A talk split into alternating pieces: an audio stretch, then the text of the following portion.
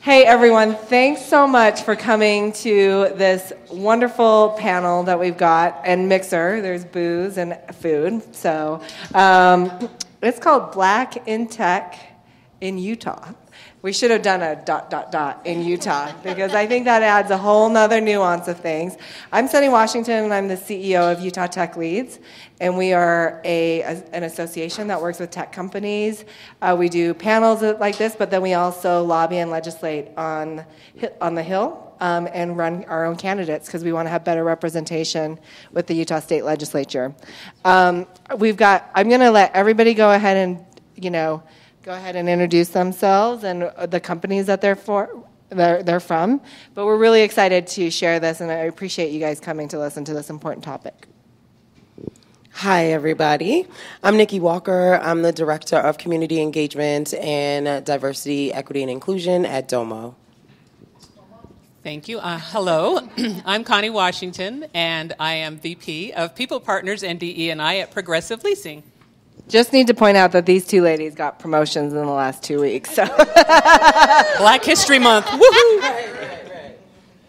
Hi, I'm Camille Nugent. I'm art director at LifeVantage, but I'm also a fine artist, creative, and graphic designer. Hi, I'm Marlon Lindsay, uh, founder and CEO of 21st Cent Ed. Okay, so let's just get it out there. I mean, there's like one and a half percent black people in Utah less in tech. Why the hell are you guys working in tech? like just just tell me like why like i want to know about your company's de and i strategy why you would go there where you are going to be the only or one of the onlys there Oh, okay.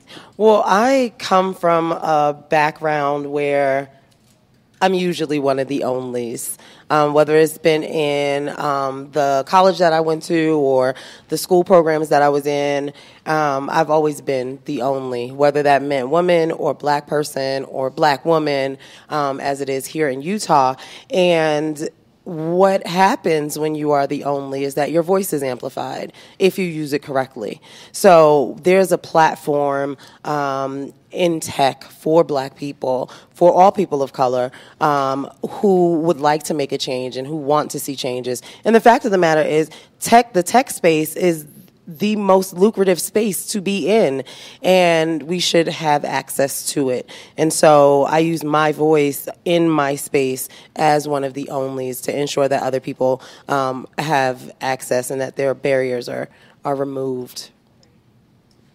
Good question. I got into tech accidentally, but I realized the last three companies I've worked for have been tech companies, and I've been the only two. Um, and it's you're starting to see more, and, and so that's nice. I think it's just that we don't have that visibility. Our organization is nationwide, so when the uh, spring awakening of a couple of years ago occurred, ago occurred, um, we brought uh, many of our black folks together, and they were stunned there's about 120 or so, but they hadn't seen each other. They didn't know they existed. So, looking at their faces, they were like, I just had no idea. And they've stayed connected and built those relationships. So, that's been a benefit of, of what happened a couple of years ago that it forced conversations, it forced activities that um, kind of amplified the vision of companies, and you got to see who really is a part of that company, which was a, a, a positive for us for sure. I have also been one of the onlys um, in my time here in Utah, but I'm from Jamaica. I just met Ron tonight. you guys are like best Jamaica. friends already. Within two seconds, I said you're both from Jamaica. Yes. So I come from a place where the majority is Jamaican. Yes, we have um, many different cultures, and the motto of Jamaica is out of many one people. So you'll find Asians and East Indians and Europeans, and they're white Jamaicans, black Jamaicans. But you come here to Utah, and even in school, there was the a group of black students, they're Polynesian students, but primarily the majority is white, and you see that reflected all over the state. So any job that I have had, I've been the only black person, sometimes the only woman, or one of very few women. And as Nikki, as Nikki said, your voice tends to be amplified. So if you look at the at black designers in general across the country, um, it's always it's been in the single digits, even up till I think the last survey by the AIGA which is the American Institute for Graphic Arts, was I think max was 4.8%, so 3 to 4.8% of all designers in tech. So it could be graphic design, it could be UX, it could be UI.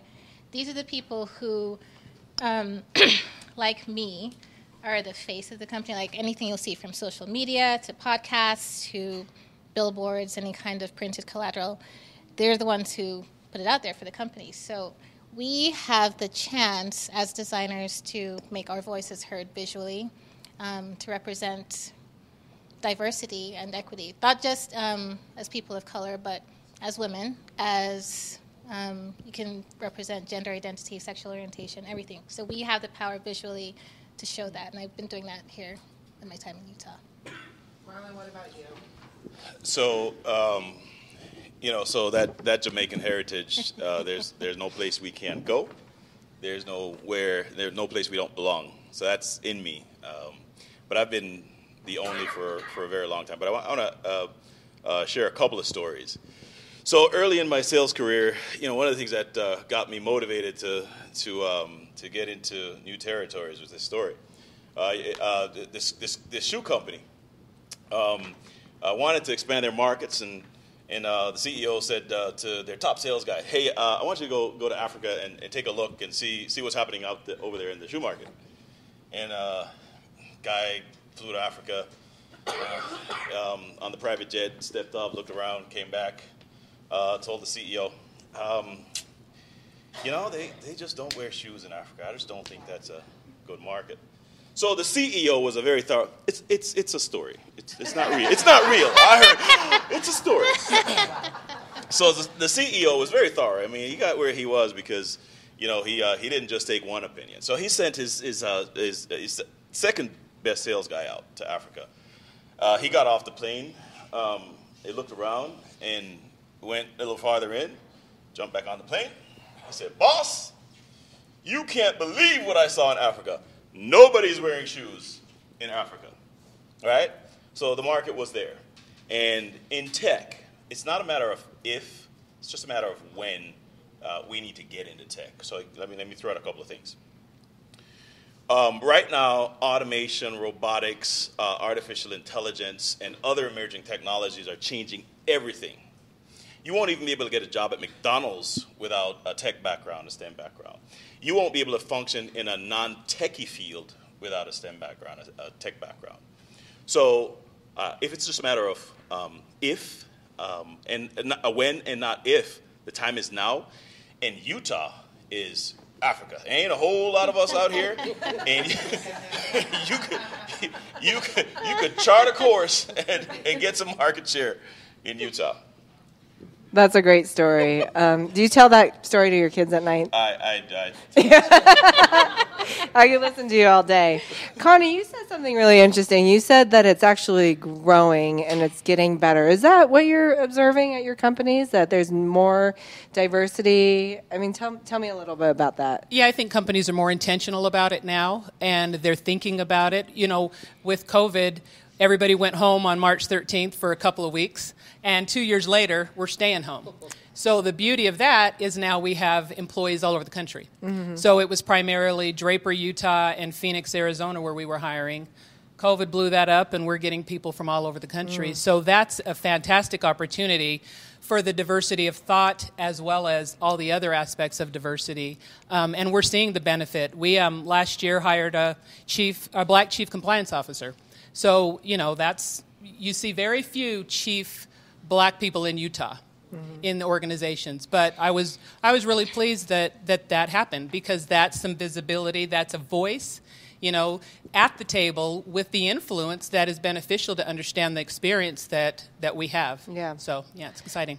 Yeah, and, and Nikki, tell me, you know, I I feel like of the tech companies in Utah, Domo has really led out. I know that uh, Josh James is a white guy.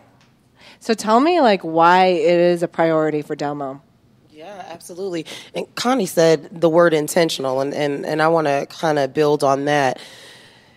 We understand diversity of thought as well. In order to make a good product, you have to be able to understand your customer.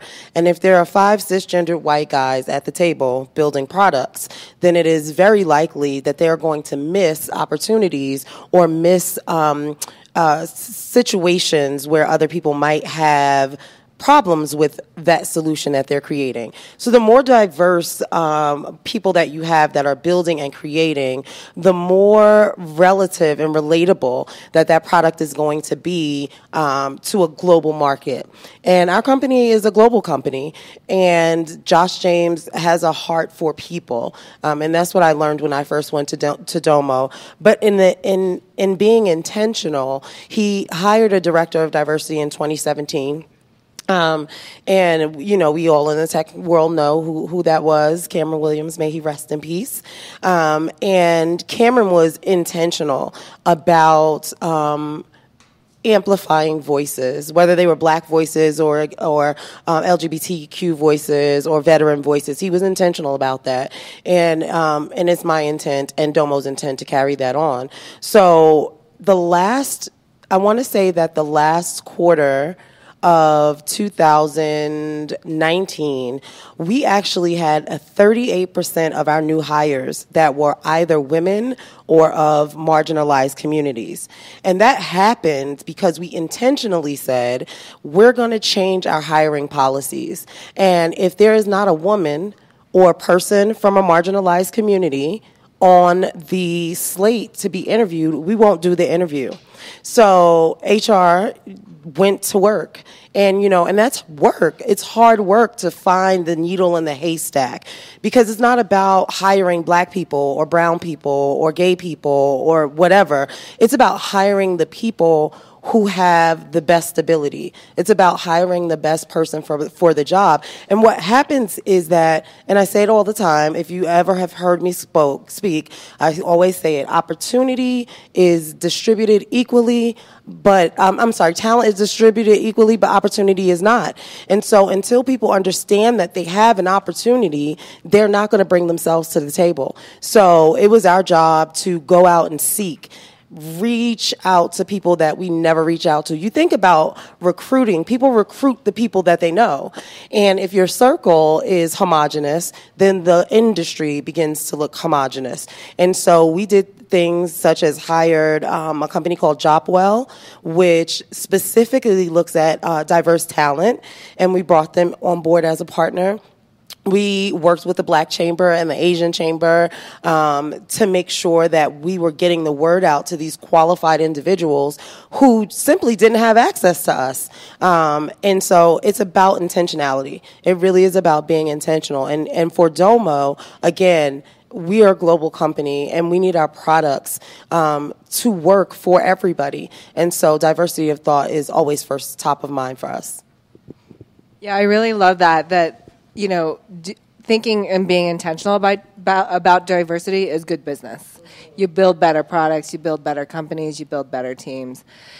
Camille, I have a question for you. So, Camille, something you guys don't know is Camille and I go way back. Uh, we met in 2002. 2002. So, some of you may have not been born. Let's just be real. Um, but Camille and I worked for an American Fork company yeah, this Jamaican, Korean, and then our other best friend was this Armenian girl in American Fork, right? Like of a hundred person company. It was great, and we've been best friends for for since that time. But you know, when when you're in that environment, you need. I mean, it's you've you've got you're working with a lot of white people. Um, how can white people be allies, and what are some examples of allyship that you've seen in your career? I think the first part of being an ally is being willing to ask questions and to listen for answers and to see how you can change, how you can make a difference. Um, as far as working with the kinds of companies I have worked with here in Utah, sometimes it's like me bringing an idea to the table or me proposing something visually for the company. Like I said, maybe I'll just pepper in some more black faces into the artwork that I do, or even I don't know Asians talk about other cultures that we're doing, and I'd, I'd have to present it to my boss, my manager, maybe sometimes ladder up to the VP or CEO and these are the people who make the decisions. I may not be in the rooms where the final decisions are made or the papers are signed, but I can start at the at the base level, making these decisions, ladder them up, and as allies, as white allies in these industries, they can say yes. Sometimes a yes is all it takes to start with that change. I love that. Marlon, a question for you. So, what are some of the things you think tech companies need to do to attract and retain?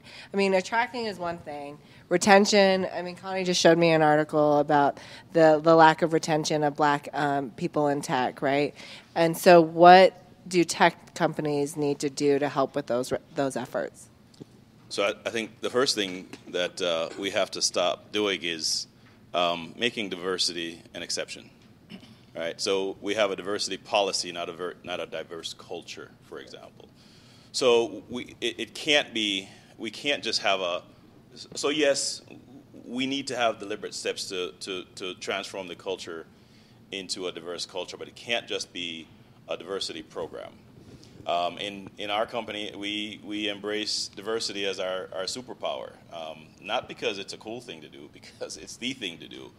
You can't uh, serve a market, you can't serve a country um, that looks uh, um, pretty diverse with a homogeneous um, workforce.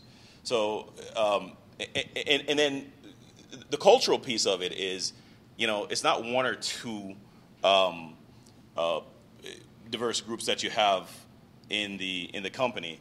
It's, it's what are you doing? How, how are you embracing diversity? So you can hire a black person or an LGBTQ person or a woman and put them in, in places, but do you embrace the, all of that, that person? So we have to, we have to shift from, from policy to, to culture to retain um, uh, uh, people of uh, a diverse a diverse workforce, and and, and that's somebody's got to think about that. Somebody's got to uh, think about what that means, uh, which means you have to talk to your people.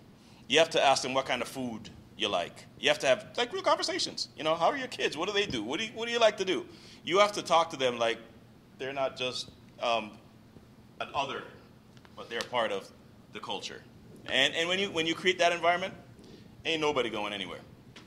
So do you bring like jerk chicken to to, to work? So, so inter- interestingly enough, I would like to. We're, we're, we're pretty we're, um, we're pretty virtual um, in terms of the, the company. We're kind of spread out, but uh, we embrace. We you bring it. All right, come as you are. Bring yeah. who you are, not just not just um, who you are. Right, and, and so I, I make this distinction very deliberately. Who you are is a bunch of stuff that you put on yourself. Right, how you are. Right, you're born with that we want you to bring that, and it includes everything about you. I'm coming for the jerk chicken. yeah, and the jerk chicken. I, I, will say, I will say, I will say, I have a, I have a Traeger uh, smoker, and I, I, I, I, make some mean jerks. So okay, so any, pool party any, at my house anything, summer. Right? Yeah, it's done. Yeah. okay, Nikki, I have a question for you. Where would you like to see better representation of Black people in Utah? Can I say everywhere? I know. I, I don't so I think um, where, well, I think that black people need to be at the table. We understand it's 1.5% of the population. That population is, in fact, growing. The diversity in Utah is, in fact, growing. If you actually look at the numbers, I think right now we're something like 32% diverse in throughout the state, uh, which is a big deal, uh, considering that one group of diverse people are only 1.5%. You put us all together, now we're Voltron, and we have power, and there is power in numbers. And, um, you know, I, would love to see more diversity, or I'd love to see more black women uh, in politics. I would love to see more um, black women on the Hill with the decision making power, sitting at the table, listening to the ideas and ideals that are coming down the pipeline, and being able to s- share different perspectives. Um, because at the end of the day, that's what it is about. It is about perspectives, and we can't leave out a group of people because they're not in our friend circle. We can't leave out a group of people because we don't see them every day. You know, I remember when we first moved to Utah, my son's sitting right here. Um, we would, I live in Utah County, and we would go to the grocery store, and small children would stop and stare at my son And once one of those small children pointed and said, There's one right there. That's a problem. That's a huge problem. We've learned to take those opportunities as uh, educational opportunities to share with people. But again, right now, um, as the legislation, as the legislature is in session, um, there is a bill on the floor that talks about hair discrimination. And last session, when that bill was on the floor, it was dismissed because it was there was a group of white men who were making the decision on whether or not it passed. And hair discrimination is not something that they face. My son has dreadlocks down the back of his back he faces hair discrimination. Sometimes I like to go natural. I could face hair discrimination. People could take it as unprofessional rather than cultural. People will take it as disrespectful rather as proud. And we need to be able to make sure that we're changing those perspectives um, by showing up and being there. And um, and so I'd, I'd like to see a more diverse uh, political s- sphere here in Utah. Yeah, you bring up a good point. The current legislature is 93% white and male, so that's not even reflective of the state, you know. Um, and then when you think of black individuals or even black women, that number gets smaller and smaller, and we're talking less than a percent. Um, and you bring up an important point with what um, the bill, the Crown Act, as it's called, it's uh, Senate Bill 117, run by Derek Kitchen. Um, it's an important bill because I understand that you know even like a guy like Derek Kitchen who has no, no hair, you know, he probably he's not facing it. Um, but how important it might mean to you and the lives that you live and why that matters. Um, let's talk about hair. So I, I have a, an experience to share. Uh, Camille was at my house. We were ha- at a pool party, and this lady came over we had just met her that day, so I, and I don't want to speak ill of her. Um, it's more about a story of what I, I didn't know what to do, but she started grabbing Camille's hair and touching it, and I was like, and I, I, she didn't know what to say. I didn't know what to say. We were both looking at each other, and we were both having that like, what the, you know, thought. Yeah. And there are people around, so you don't want to be like, oh, like calling this person. Yeah, out. you don't want to be rude, but I didn't know what to do. And after, after it was over, I had to text Camille, and I was like, I was horrified. what, what are, what do we do? What do we do to show allyship? What do we do to show that you know when it does happen? Because th- those things just need to be nipped. And I don't think she was trying to be rude. We all recognize that. It's just curiosity and all of that. But um, you know, I I didn't know what to do, and I mean, I'm like I knew it was wrong, but I didn't know how to call it out. What what should I have done, Camille?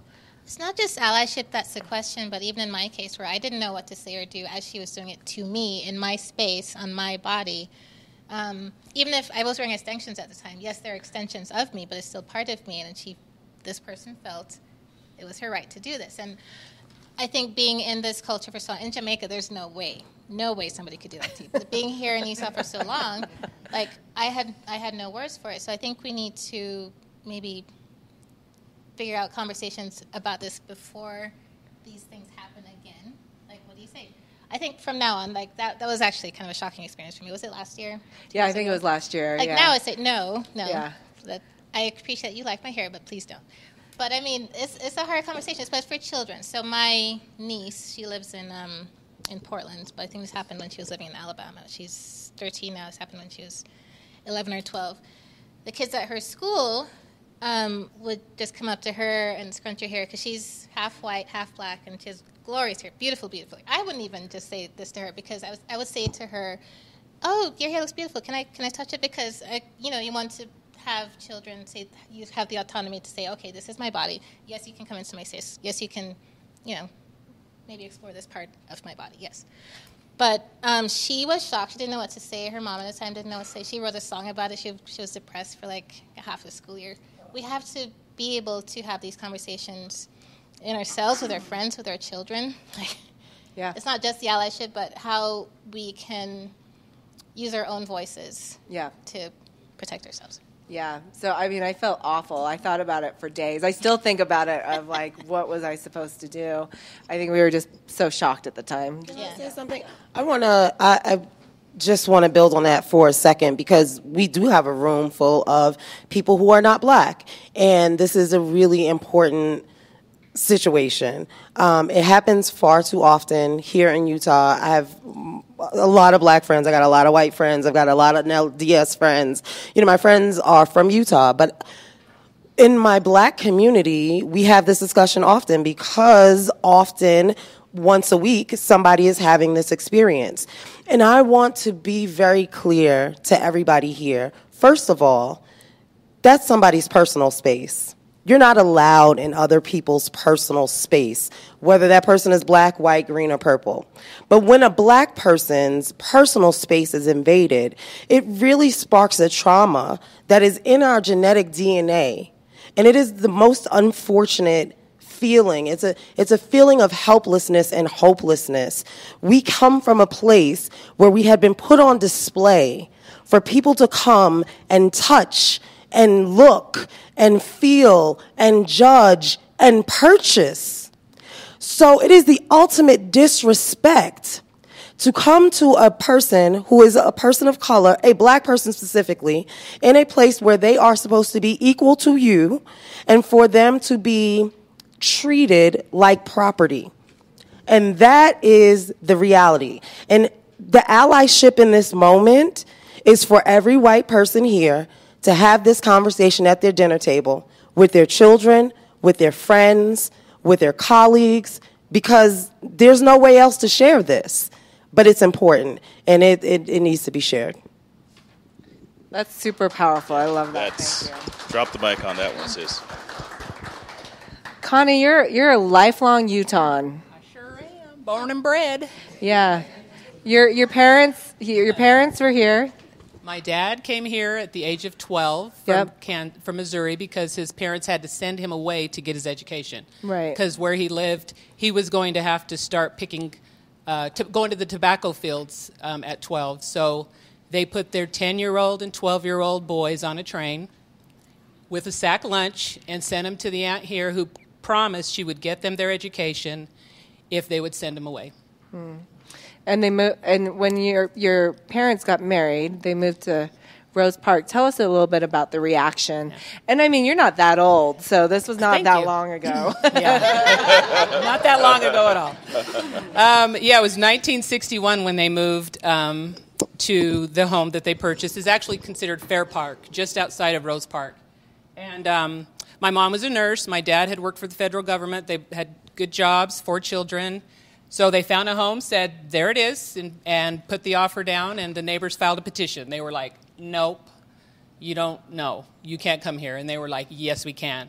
And so they fought the petition and, you know, they, they purchased their home. But they knew right away that they didn't want them there. But it ended up there were more and more, so they couldn't fight it. That's where a lot of black folks landed. But yeah, that was, that was their experience. Yeah, and it's interesting as you watch your parents go through that and kind of the trauma that happens that it gets transferred into when you go into spaces where mostly white. You know, are you going to be welcomed? You know, are you going to be accepted? And I think that that's important to recognize that when you're the only and visibly only, you know, you stand out. And so, you know, that allyship is important for all of us to show to, to welcome you into those spaces, right? and having the conversations. Yes. Um, with, same thing happened to. I can't believe we all have hair stories, but happened to me. Of course you do. at- yeah, it happened to me at the dentist, and you know I was sharing it on a team call uh, with a bunch of folks at work, probably twenty or so, and I told them that you know the dental hygienist liked my braids, so she was like, "I'm going in," and she went in for the kill, and I was like. And I didn't say anything. And they're like, You're so bold, Connie. Why would you not say anything? I said, Because I didn't want to make a scene. I'm in a little office. I'm going to say, Don't touch my hair. She's going to be devastated. Might mess my teeth up. I don't want that to happen.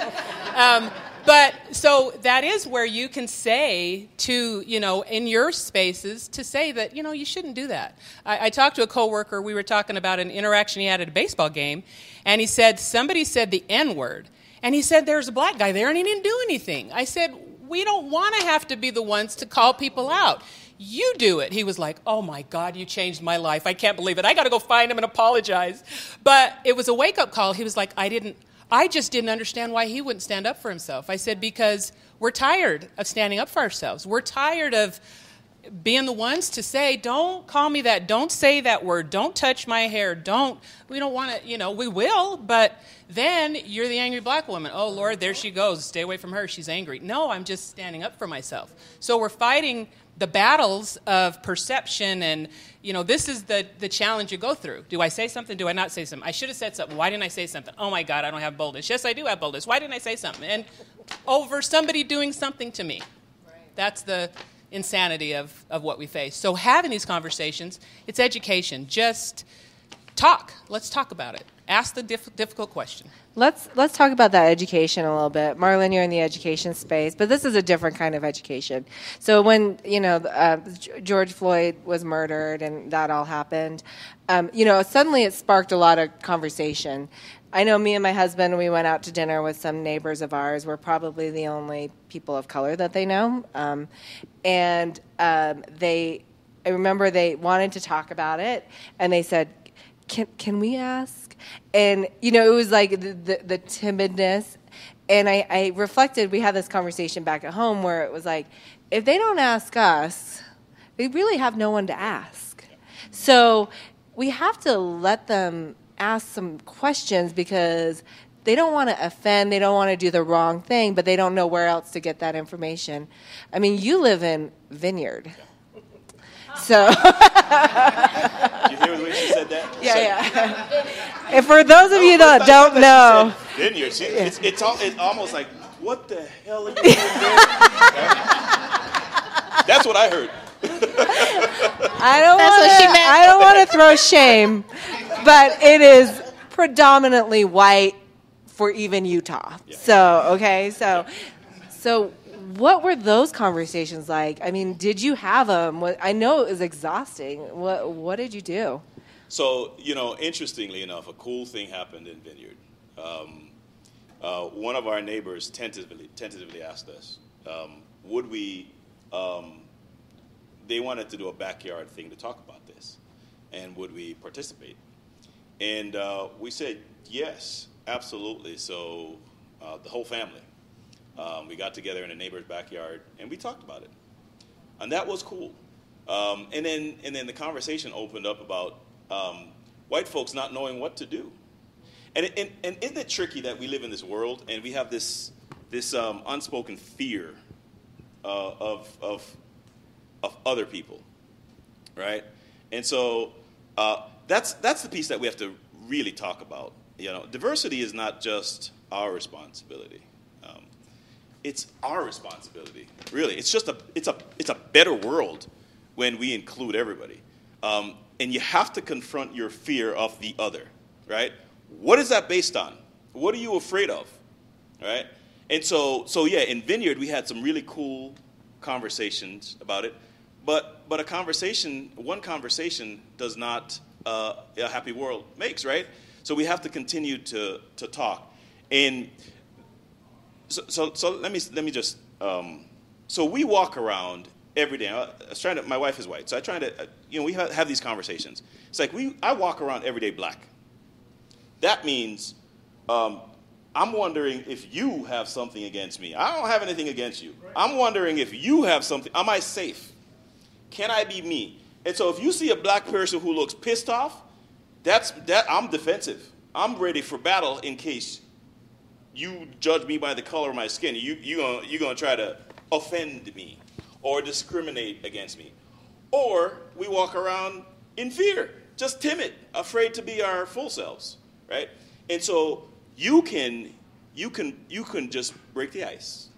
Say hi with a big smile. And we can too, or if we break the ice because we're always you know, look, we've learned to survive. So I'm gonna smile at you, right? Uh, that's you're gonna see a smile on my face, mostly. But but I have a I have a, a very serious disposition, and you might think I'm I'm pissed off, but I'm but I'm not. Uh, but if you engage me, the smile opens up. So we have to uh, eliminate this fear and have these conversations. So I'm really grateful to my neighbor who said, "Hey, I don't know about all this stuff. I want to learn can we talk about it? So in our little vineyard, we at least have one conversation. Well, I love to see that. Did you do that? I'm just saying, man. Okay, we got some work to do in Draper. Yeah. No, thank you, Marlon, for sharing that. I know that was such a tough time and it was exhausting.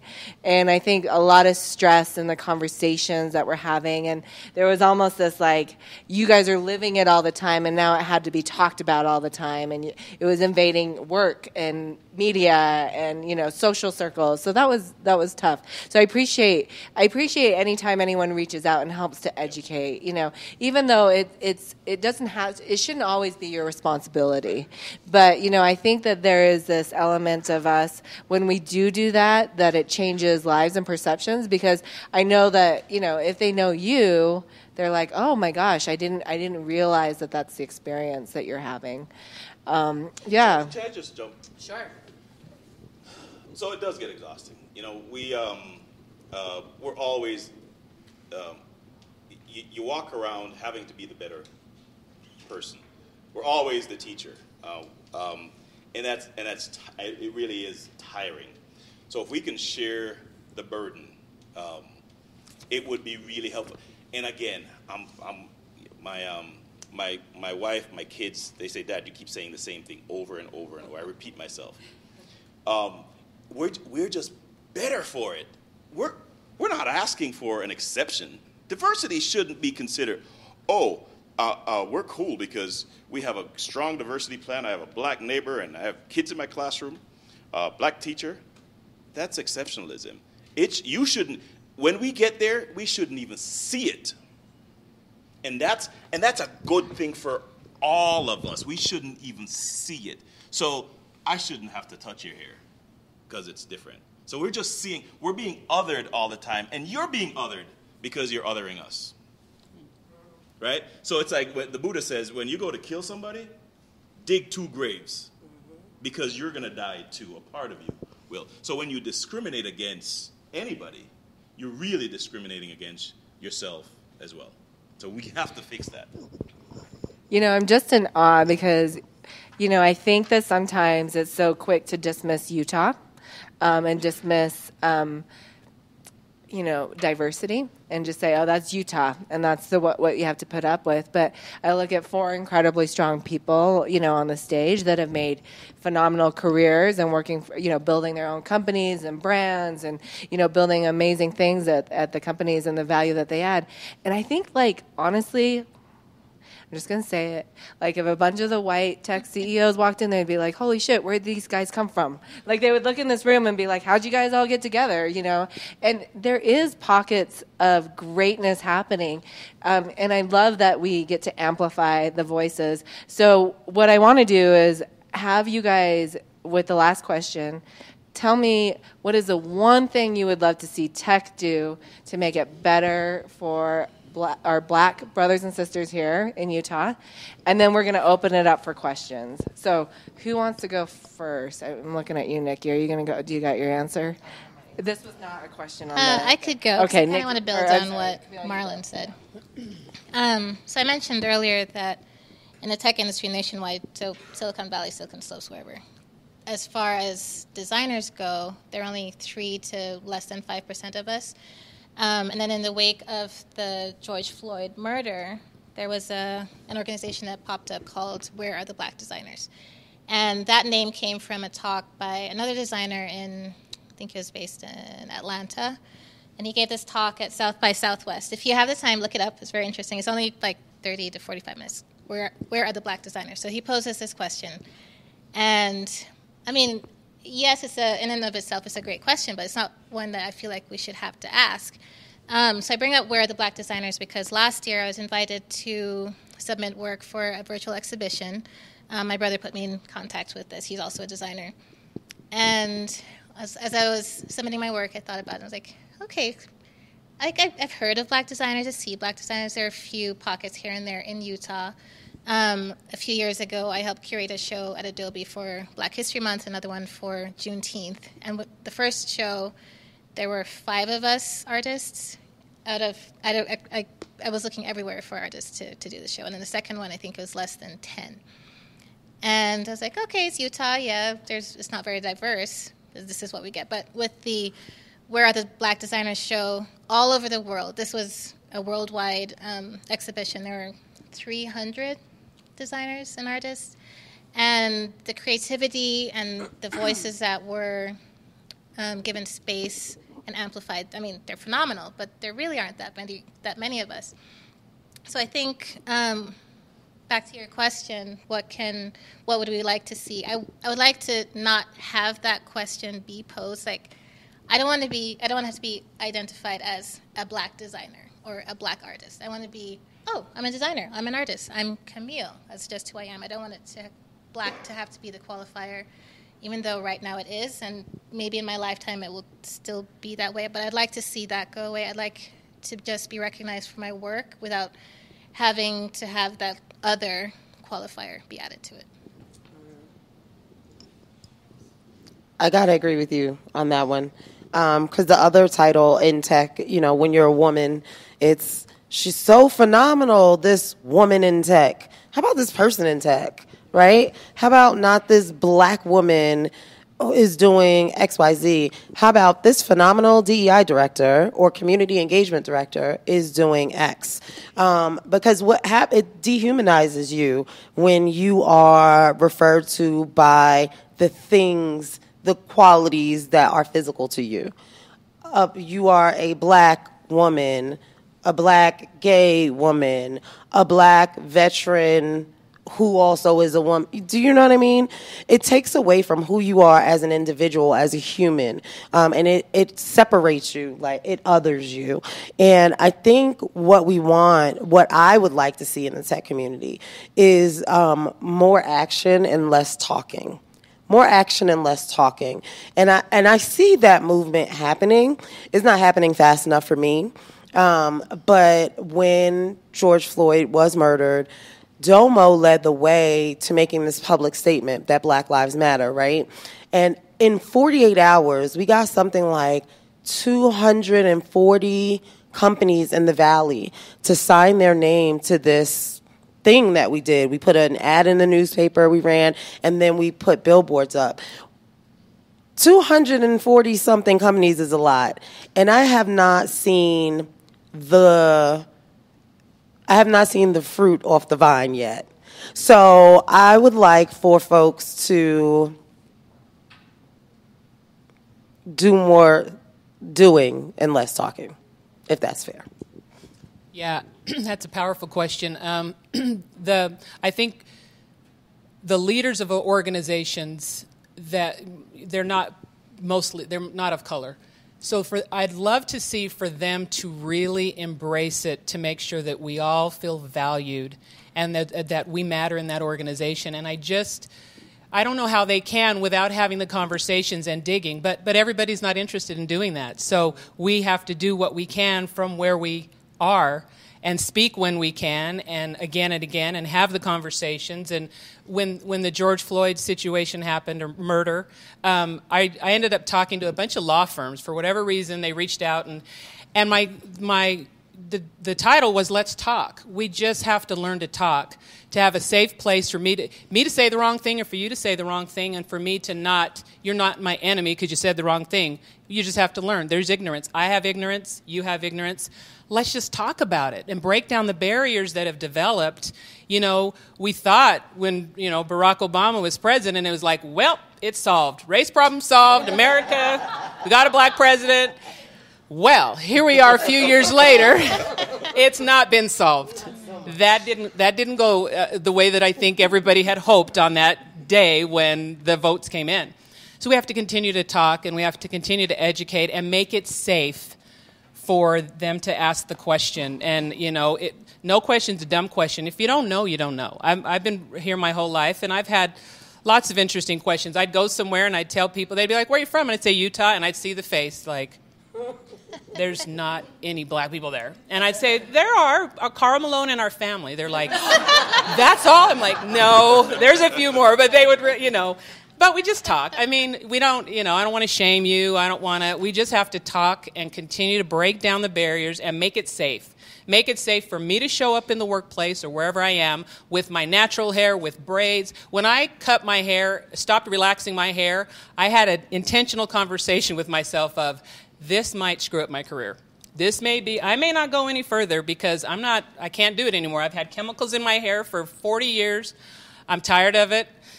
I hope I still have a job. And I, I walked into the job going, oh, and it was fine. It was, you know, I mean, but some people were probably, you know, kind of like, what happened to your hair?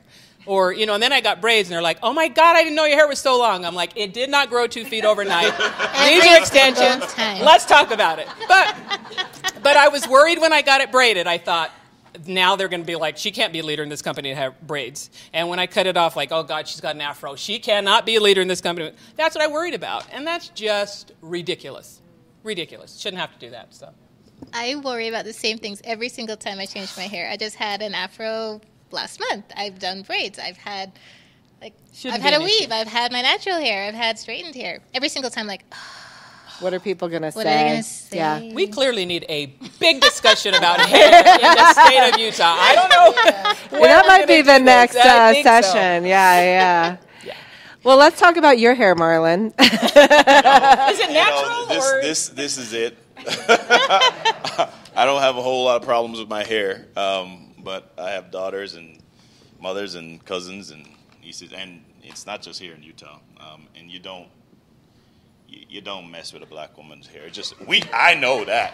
so if you get anything from tonight, just- yeah, that's like saying. the one lesson. Period.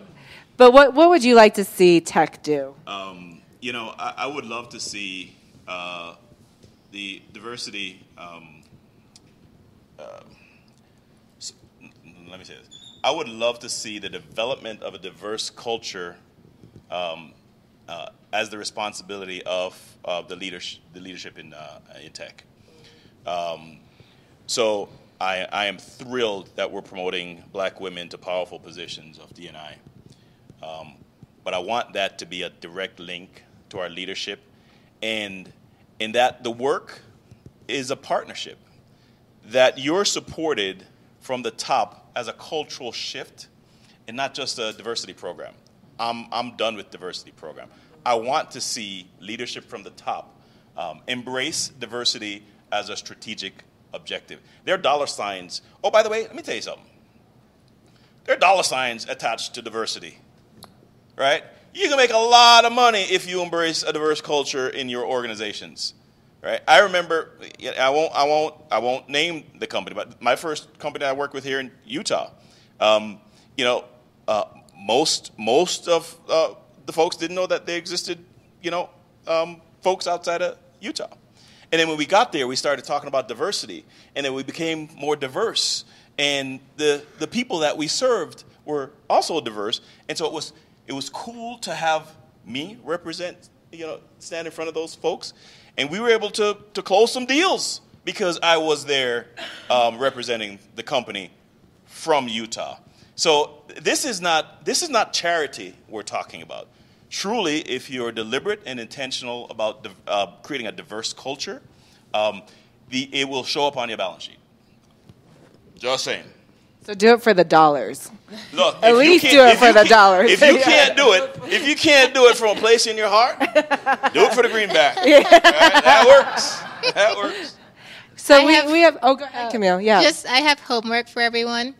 Please watch the documentary "Good Hair" by Chris Rock. Yes. Yeah. That is a good documentary. Um, so we have t- a few minutes for questions. Um, don't be shy, um, but we'll we'll bring the microphone over to you. Any questions here?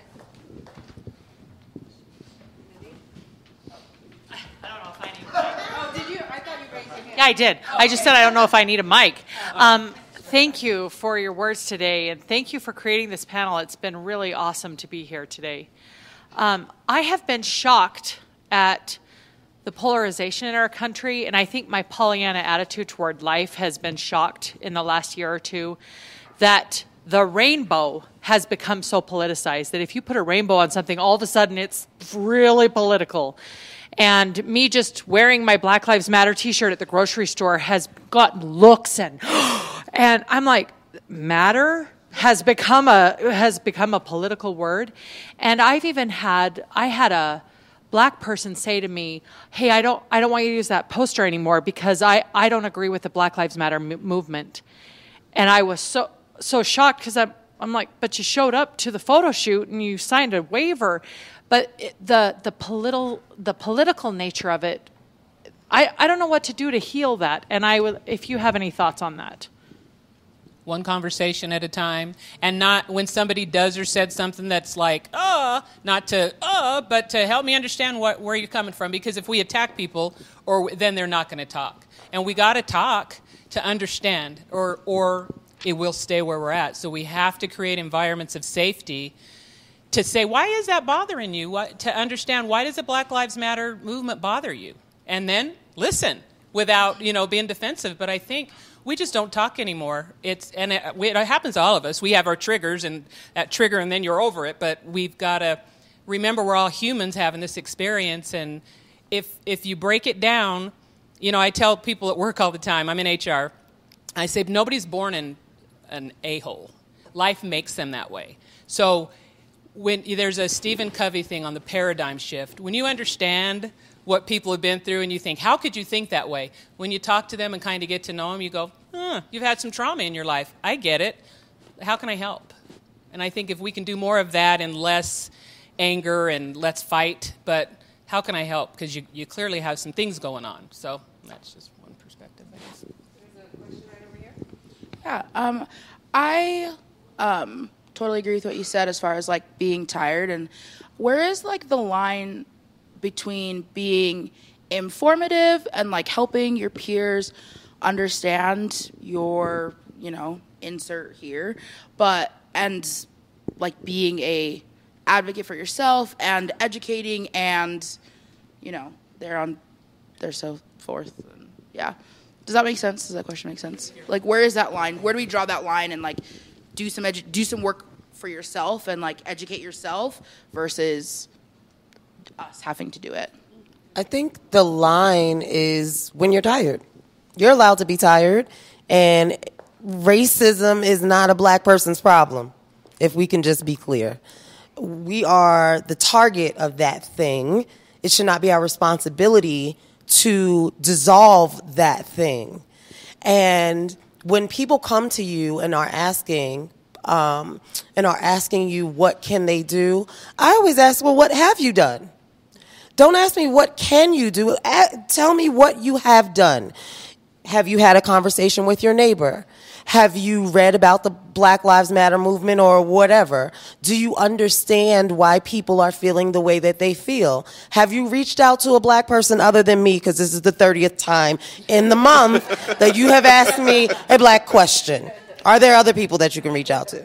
You really have to guard your own energy um, in all spaces, but it's, it's, it's especially exhausting um, in this climate right now when people are looking for. It, it's very lazy to me. It feels very lazy to me um, a lot of times because n- no one has put even any thought into an answer. And you know, I would never go. I would never ask my professor a question without having an opinion already formed. I would never ask my boss a question without having some semblance of an understanding of what is going to come back at me. Like I, people who are asking what can they do, the response really is what have you done? And it's not rude and it's not angry. It is your responsibility to do the research, to understand the struggle, to understand the trauma, so that you can have a better conversation with someone once you understand where they have where, where they have come from. Marlon, did you have? Yeah. Um, so, so we're here. All right. Doesn't matter how we get here. We're here. We got here. We're here. Um, and there's a shared responsibility. And yes, unfortunately, um, you do get tired, and you do get to, to opt out of of uh, of some of it. You know, rest. You get to rest, but we do get to just like we we advocate for ourselves. In you know, we we we came out of the womb advocating for ourselves. Wow, feed me, right? that that won't stop. And so we are here in a black body or a female body or LGBTQ body. Where, however, there, there, if you're unfamiliar with it, there's a there's an element of fear, and there's a certain responsibility, a joint mutual responsibility to dispel the fear through dialogue, through conversations.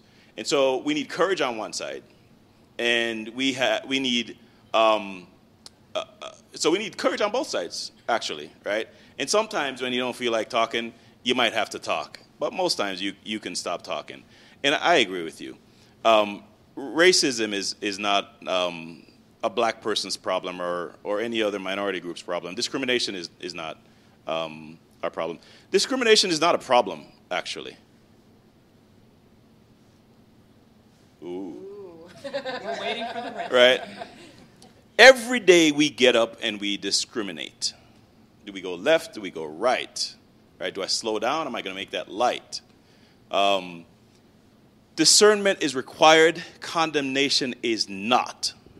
Right? So we must discriminate. We don't have to condemn. And I think it's the condemnation that follows the discrimination based on your biases that we're trying to, to eliminate. I can't, I want you to see me as a black man, and I don't want you to see me as a black man right?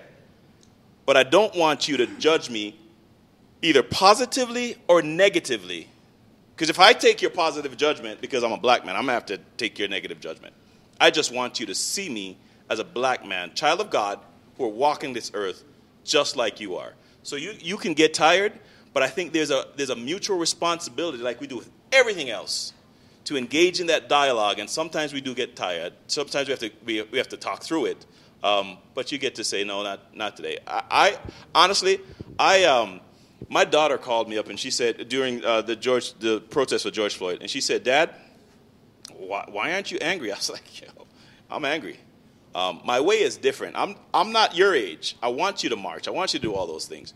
But me, I'm doing systemic change. So you, you, get, you get to act, you get to react, you get to do it your way. So my way is to shift the system by which we educate our, our folk, our young people, so that they can show up in, a te- in an ed tech space or in a tech space and just be one and again. Just be a techie, right? Not a, not a, a black woman in tech or an Asian woman in tech. Just, yeah, that's a techie. And underneath that is like, they're nerdy, right? We kind of like that. One more question right here. Thanks for an awesome panel. You guys are amazing. Um, I feel like I I want to be a good ally, um, and I feel like I fall into this trap of like uh, like white savior, right? And and like you know running towards black people, say, let me help organize a BRG or whatever. And so so I just any advice about like again, I want to be a good ally, but I also don't want to like. I've got a lot of white male privilege that I recognize, you know, and so like, how can I ba- balance that so it's not about me, you know, and that I can just again like be be a good ally and help organize, but not make it about me. So. I, I love that you said the the white savior complex because that's a thing. That's a real thing. That's for you all who don't know. That's when white people go to Africa and then they take pictures with little black children who have flies around them and like just no shoes, and they're like, "Look at what I did today." It's the white savior complex that forces them to do that. It is not about anything else. Oftentimes what makes a really good ally in a, in a white man is when he allows for the other people who he is uh, being an ally to to have their voices heard. It is not um, being an ally is not your space to make it about you. It is totally about the underserved group or the underrepresented population. And it is for you to use your power to give them a platform on which to be heard. And that is how you become a great ally. You do that by saying names of people in spaces that they would never have the opportunity to be in, bringing up, you know, sponsoring people, um, mentoring people who don't look like you, giving people the opportunities that they wouldn't have that you have. Um, that's really important, especially in business, um, especially in tech. Um, and making sure that you're not centering yourself. Make sure that the people who you are working to help are being the center. If that's helpful, I hope. Yeah, thank you for that question, and we appreciate everyone coming out today. Wasn't this an amazing panel? Um, I mean, I, I love hanging out with these guys. So, in true fashion, um, we're just going to have uh, appetizers and food. And I want to highlight Rita. Rita, could you stand up? Rita is uh, the most amazing baklava baker in the state. I mean, all over, all over the nation. It is truly to die for. Um, I'm so grateful that she came here and she brought um, her baklava to try. So please try it. And we love seeing you know successful black-owned businesses in in our in Utah. It does exist. It does exist. Um, so please uh, stay, enjoy, um, and thank you for coming to this panel. Thanks, everyone.